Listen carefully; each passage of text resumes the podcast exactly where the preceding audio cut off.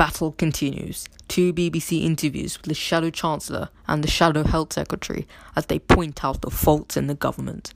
But have they provided a plan?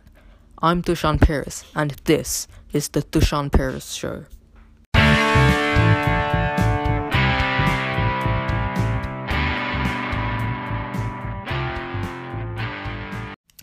Let's start the episode off with the world brief. So we start in Kazakhstan, where there were large violent protests as fuel prices soared. Their president, who runs an autocratic government, failed to diminish the violent clashes and welcomed their neighbor Russia with open arms to aid in the quote unquote peacekeeping efforts. If we move over to North Korea, uh, they have launched another hypersonic missile. Of course, we would have to report that because their nuclear capacity keeps, seems to grow all the time. If we move over to land down under, Novak Djokovic, a person unlikely to end up on political headlines, has. Um, he caused unrest within Australia as he was exempted from the strict vaccination requirements in Australia. If you weren't already aware, for anyone who wants to enter Australia, they need to have proof of vaccination. Uh, he has not had his vaccine, but he still managed to arrive unvaccinated to defend his title in the upcoming uh, Australian Open. It's the tennis competition. So now his lawyers are trying to find a way out of this mess, saying that, well, he was exempted because he had COVID. Really, what you should do is respect the law of the country that you're going into. If that law is that you should have a vaccine, you should go and get the vaccine if you want to, if you care that much about your title. If we move over the Pacific to Canada, where their government has plans to repair its damaged child welfare system by paying 40 by using 40 billion Canadian dollars um, to repair the system and also compensate indigenous people who were harmed by the system. And its neighbor, the United States, marks a year since the January 6th siege of the Capitol building.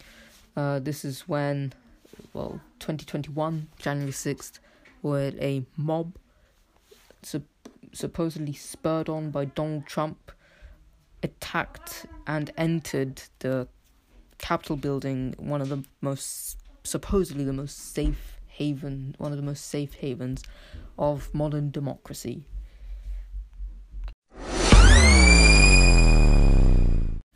Today, I shall be exposing one of the biggest flaws in the Labour Party by analysing an interview with Wes Streeting, Labour's Shadow Health Secretary, on the BBC podcast Political Thinking with Nick Robinson.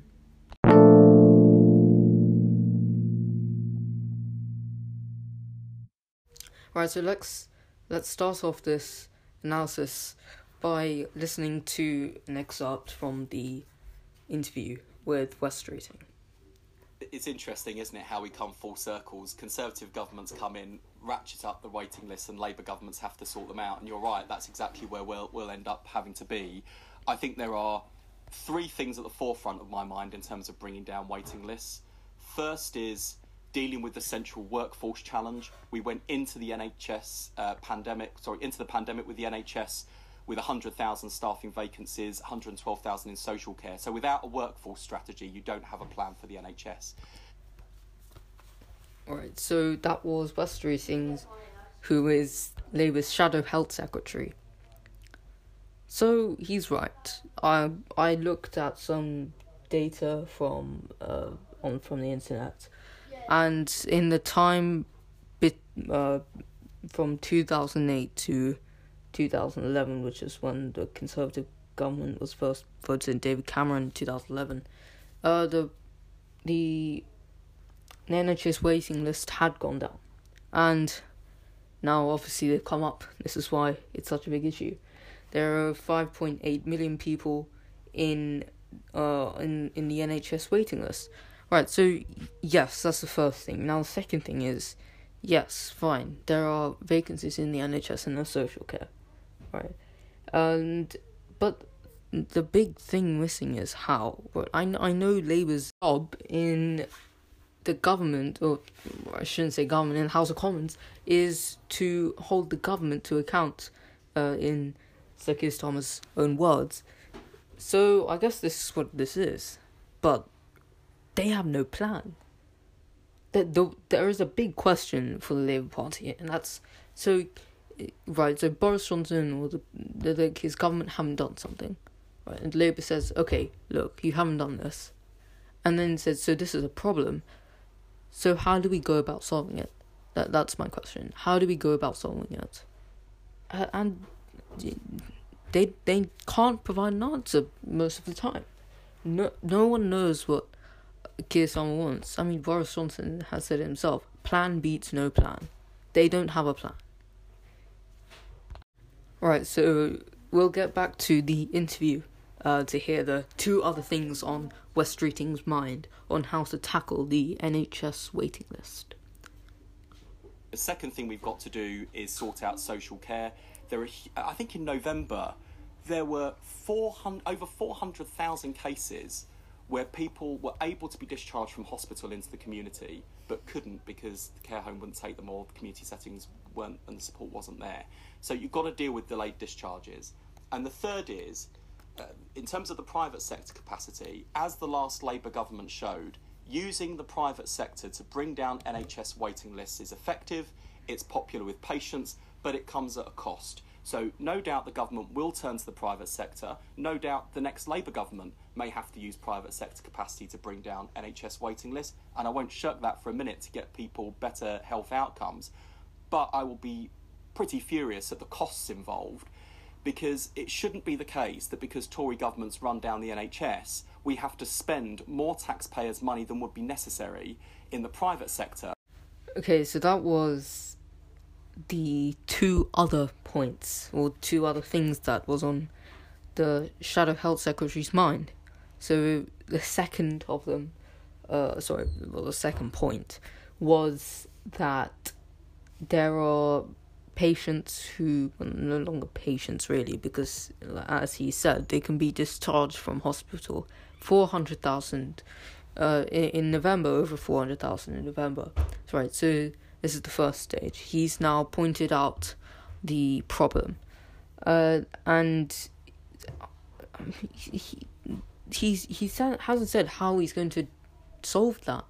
Uh, we'll, we'll we'll get to the to, to the end of this clip, uh, and how he uh, he projects his ambitions for being a health secretary should Labour win the next election, and he keeps his post, obviously, of course and so th- again, there's no plan. I, I, but I mean, the third thing he says, I guess you could sort of say it's a plan, but it's not a new idea. It's not a a Labour idea, such using the private sector. Right? I mean, I'm sure part of uh, leftist ideology is to to nationalize everything, to nationalize energy, gas, transportation, healthcare. Well, that's what we already have, and it, it it's a it was a good idea because it's free healthcare. But of course, the private sector does offer private healthcare offers at a higher quality as um he, he himself has said but obviously they they're using something which is that they wouldn't usually use uh to to to do this and he said that he wouldn't use taxpayers' money in a nationalized effort. He'd use uh, he'd use it to to to to fund the private sector. He said he'd be furious about it, but he's he his only plan, his only idea, is is to to to use the private sector. That that's his only idea. There's there's no other alternative. That's a bit odd, if you ask me bit contradictory to leftist ideology, to Labour's ideology, Labour's, Labour's identity, to use the private sector to solve national problems. Okay, so we skip forward a little bit in the clip to where uh, Wes Streeting talks about his approach to the private health uh, uh, system. So let, let's hear from him. The same, uh, and my approach to private health is the same as private education and private schools. I don't like it. I don't like the fact that people have to pay for what they see to be a better experience. Uh, but I'm also pragmatic enough, and so my head kicks in over my heart say, well, we're not going to abolish private schools and we're not going to abolish private health. You'd spend a huge amount of time, money, and and legal battles trying to do something that doesn't actually make anyone's experience better. My ambition as health secretary will be to make the NHS so good that people don't have to go private. Right, so so that that's all I have from Mr. Streeting uh, about this NHS waiting list. But but uh, let's dissect that a little bit. So first of all, he said that his view on private healthcare is similar to that of his view of private education, uh, private schools. He doesn't like it. He doesn't like it, and I am not surprised whatsoever. The Labour haven't been particularly fond of private schools, but I mean, he says he's not going to abolish private schools, but previous leaders, i.e., Jeremy Corbyn, uh, wanted to abolish private schools. I mean, I mean, Angela Rayner would go to some extent saying that private schools should be heavily taxed.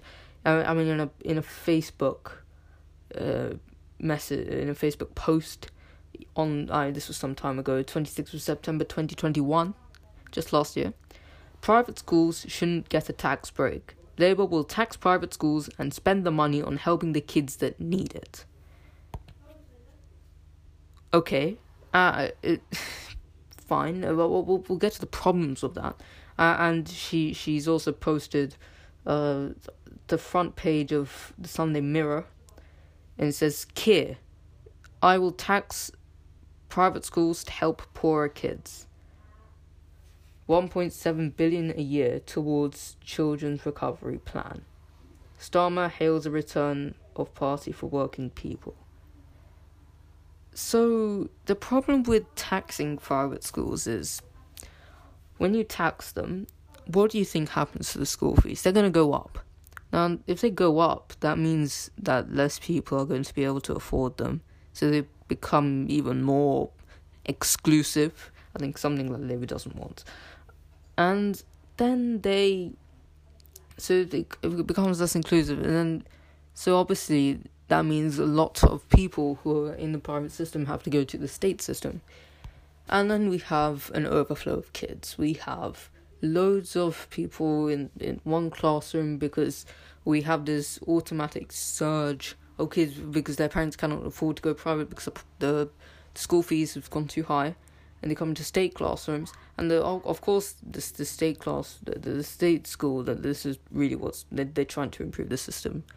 Uh, this is what's trying to happen, uh, and that, that's what they're trying to do with one point seven billion pounds, and the the chief executive of the Independent Schools Council says that this money cannot even be raised by taxing the 1,300 fee paying schools that exist in the UK. And so we, we can see how the public really thinks of this. I mean, if you look at Jeremy Corbyn, who tried to, or in his manifesto, uh, promised to remove the charitable status from private schools well, we all know how that turned out for him. It was a pretty embarrassing defeat uh, in the 2019 election. But it seems like Starmer's going along the same lines. He says Labour wants every parent to be able to send their child to a great state school by improving them to benefit everyone costs money. That's why we can't justify continued charitable status for private schools. So, is it abolishment of private schools? It's a bit vague here, to be honest. But I mean, this this will do more harm because obviously when more people is coming to state schools, then you need larger capacity. Schools need more capacity. Therefore, we're stretching the budget even more. We're stretching. Sorry, we're not stretching the budget. We're stretching the the need for more money even more. and then you know taxes will go up, and it it, it, will fall into a loop, uh, because you know as more and more people move into the state school system, the capacity needs to increase. Therefore, we need more money to facilitate these needs. It's going to be a spiral. This is the problem with charitable, uh, with removing charitable status from private schools, and you know some private schools run, you know they they help other schools, primary schools in the in the community. I know uh, my school does as well, and uh, I, I don't really don't know what's good about like taxing private schools will do.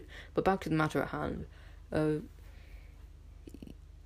yeah, I mean, if you you don't like it, but you're going to have to use it, and and it's good that we had private healthcare, and it's good that we have private schools.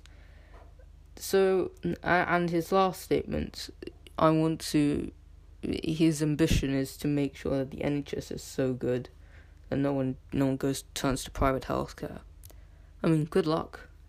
I I I wish you good luck. I hope that that would happen. I mean, it's free, but come up with a plan first. Make sure that plan is, you know, viable to this country, and then you can you can do it by any means that you want. So there was another interview with the Shadow Chancellor, Rachel Reeves, and this was on the BBC again, and this is on the question of energy energy policy. And this is one of the rare occasions where we're going to see some sort of a plan to the problem that she quite rightly says has been going on for some time and it's look doesn't look very good um, from you know from for the last year and it it doesn't look like it's going to get any better if things continue the way that they've been going. So here she is or on the BBC. Well, the Institute for Fiscal Studies and the Resolution Foundation are pointing to some pretty staggering numbers for the hit on working people, £1,200 uh, worse off uh, a year. And the increase in gas and electricity prices is a big part of that, uh, potentially going up by as much as £700 in April. And the problem is, is that so much of this has been caused by more than a decade now of dither and delay on energy policy by the government.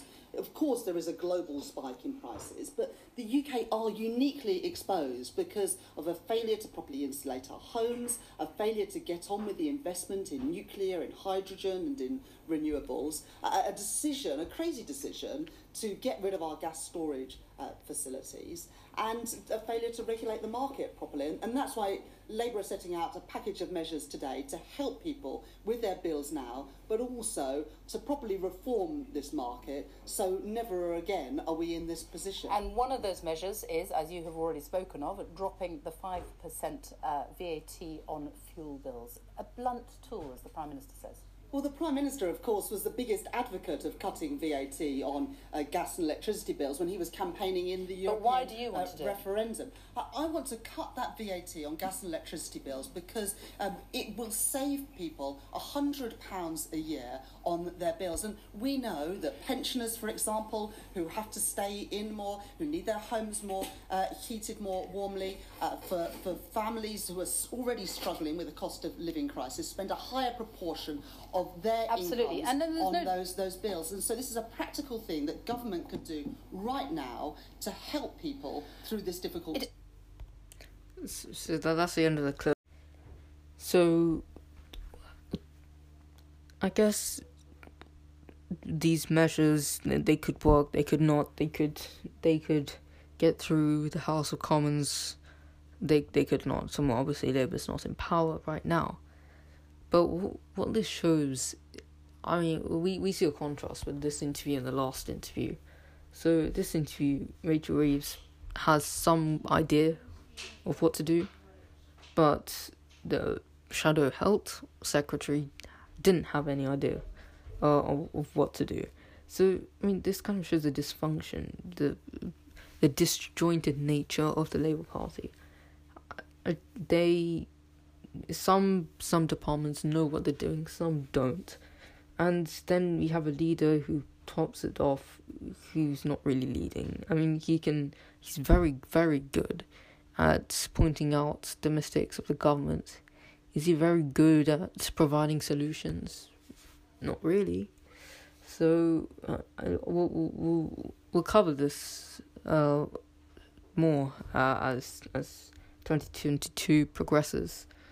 Um, but it's it's very interesting because obviously what we see is a, a disjointed Labour Party, but that's not to mention that obviously the government has faults as well. There there is a record high inflation, record high um, NHS waiting list, record high gas prices. They're hitting all the records for the wrong reasons, uh, unfortunately. Um, so obviously we we looked forward to looking to for that to improve. And with that said, I'm going to wrap it up here. I'm Dushan Pierce on the Dushan Pierce Show. Have a good day.